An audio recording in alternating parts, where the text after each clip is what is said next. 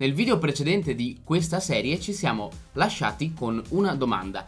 È possibile effettivamente provare a trasformare Marte e renderlo un pianeta un pochino più ospitale, almeno per noi? Eh, beh, alcuni scienziati ritengono di sì.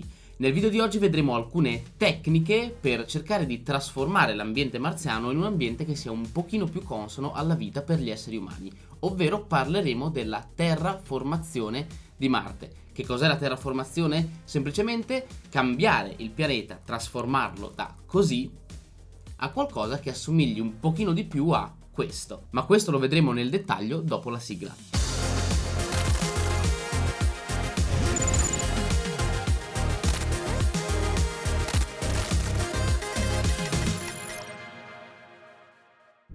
Ciao a tutti ragazzi, bentornati in questo nuovo video. Per chi non mi conoscesse, mi presento, io sono Vittorio, ho 24 anni, sono laureato in ingegneria aerospaziale e ho un master in aerodinamica e propulsione aerospaziale. In questo format, che prende il nome di Just Marsit, come andremo su Marte, come avrete già capito vi parlo ogni settimana di qualcosa relativo al pianeta rosso. In pratica ogni settimana, piano piano, step by step, andiamo a scoprire tutti i segreti di Marte e cercare di capire quali sono le sue caratteristiche, come faremo ad andarci, come potremmo viverci, insomma un pochino di tutto. Andremo a sviscerare nel dettaglio tutto ciò che c'è da sapere per vivere su Marte. L'argomento di oggi è un argomento che mi piace tantissimo e prende il nome di terraformazione, semplicemente perché è un concetto, diciamo più o meno scientifico, che viene utilizzato per trasformare degli altri pianeti in pianeti molto più simili alla Terra, che quindi siano ospitali. Quali sono però le difficoltà che possiamo trovare sul pianeta Marte? Innanzitutto sappiamo benissimo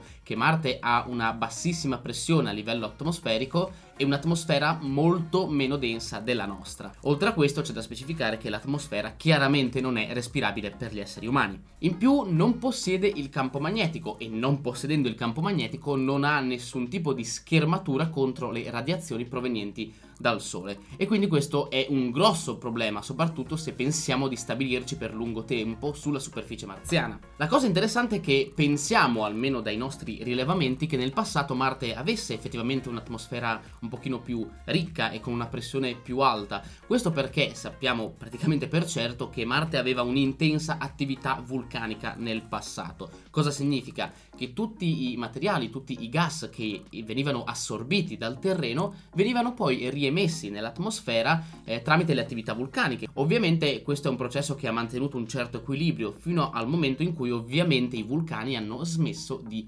funzionare e quindi il terreno ha cominciato a assorbire notevoli quantità di CO2 e azoto dall'atmosfera.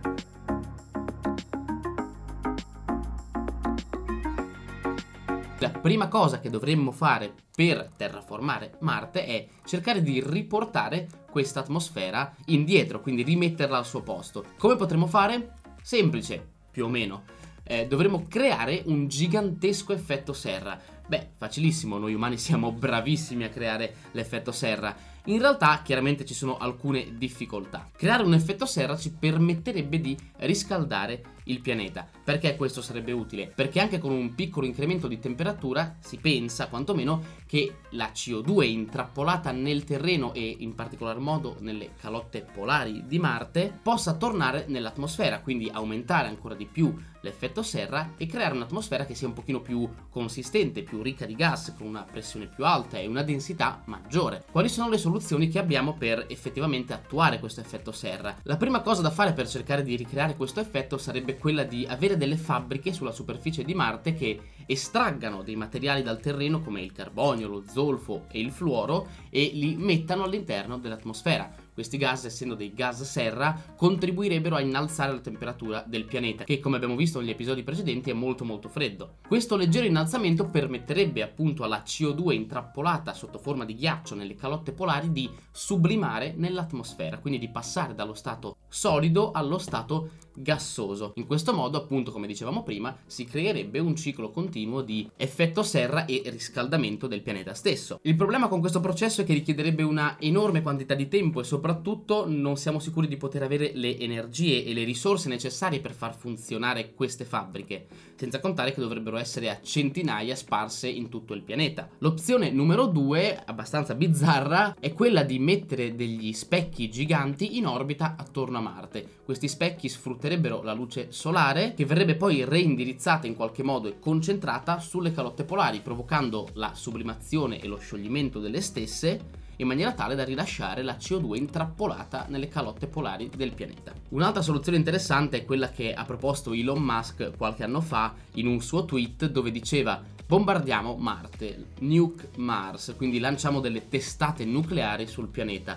Oltre al fatto che non avrebbe chiaramente nessun senso lanciare delle testate nucleari su un altro pianeta, sia da un punto di vista concettuale ma anche da un punto di vista etico in un certo senso, comunque questo sistema non funzionerebbe perché se anche bombardassimo le calotte polari con delle testate nucleari, la CO2 è intrappolata troppo in profondità nelle calotte stesse e quindi questo sistema non sarebbe sufficiente, le bombe non basterebbero. Un'altra Un'altra soluzione interessante che è stata proposta, per così dire, è quella di utilizzare degli asteroidi e delle comete, diciamo, catturati dal sistema solare esterno. Poi tramite un qualche sistema propulsivo innovativo le potremmo ridirigere verso Marte, farle schiantare sul pianeta e sfruttare l'effetto bomba degli asteroidi e delle comete. In particolare lo schianto di asteroidi e comete provocherebbe il rilascio di azoto e di ammoniaca nell'atmosfera che agirebbero poi da gas serra, eccetera, eccetera.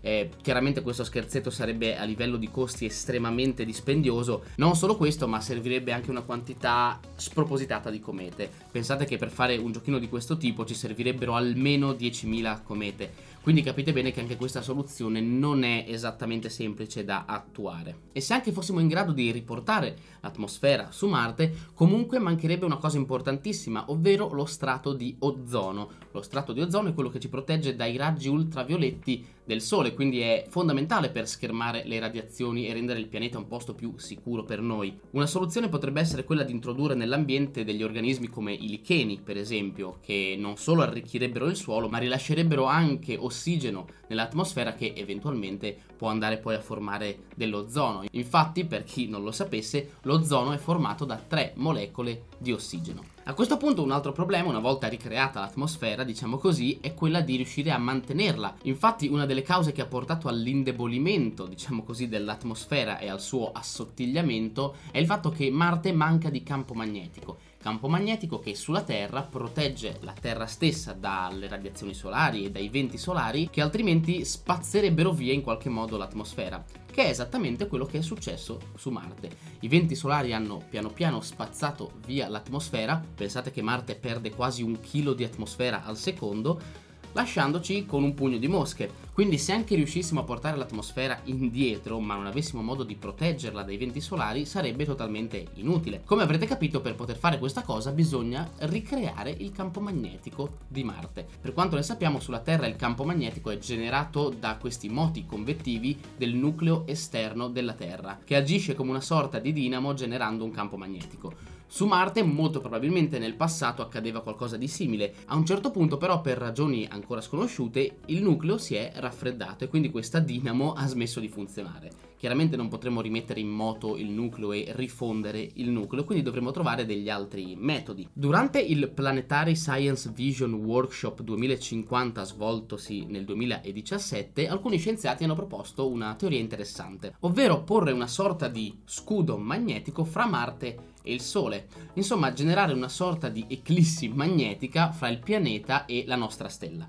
Da un punto di vista teorico questa cosa sarebbe anche fattibile, dovremmo semplicemente cercare di capire come generare questo campo magnetico che dovrebbe essere molto più intenso di quello della Terra e soprattutto come portarlo poi nello spazio e farlo funzionare in maniera autonoma. Senza contare che questa soluzione propone di posizionare questo scudo magnetico a un milione di chilometri da Marte e questo scudo dovrebbe chiaramente essere sempre situato fra Marte e il Sole. Insomma, un'impresa che sicuramente è molto fattibile, molto più fattibile di tutte le tecniche di terraformazione di cui abbiamo parlato fino ad ora, ma tutt'altro che semplice in ogni caso.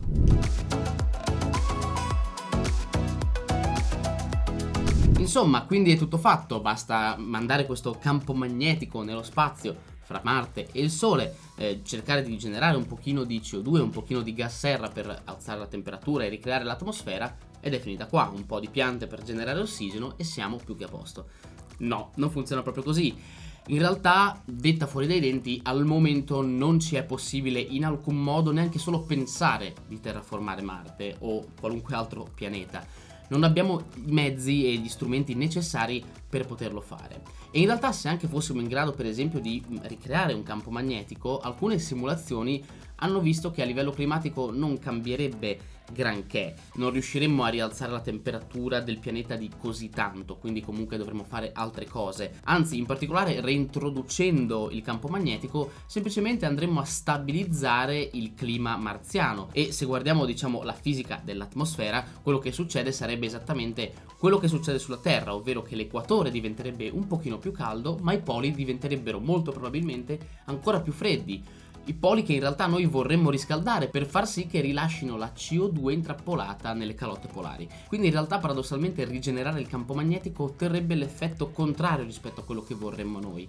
E se anche riuscissimo in qualche modo a far sì che la CO2 intrappolata nelle calotte polari venga rilasciata nell'atmosfera, tutta questa CO2 non basterebbe a far sì che le temperature si innalzino abbastanza e che l'atmosfera riprenda un pochino di densità. Pensate che se riuscissimo a rilasciare tutta la CO2 presente nelle calotte polari arriveremo solamente all'1% di quella che ci serve per effettivamente provare a terraformare Marte. Certo, dopo avremo altre sorgenti come per esempio la CO2 intrappolata nel terreno, ma se anche riuscissimo ad utilizzarla tutta, cosa tutt'altro che semplice naturalmente, arriveremo a poco più del 6-7% di quello che ci serve. Ovviamente poi c'è un altro problema che è quello dell'acqua, a noi umani serve acqua, alle nostre piante, alle piante che coltiviamo serve acqua e quindi non avere quest'acqua comunque se anche avessimo un pianeta che tra virgolette è un pochino più ospitale rispetto a quello che era prima sarebbe totalmente inutile. Sappiamo per certo che c'è dell'acqua intrappolata sempre nelle famose calotte polari sotto forma di ghiaccio insieme alla CO2. Um,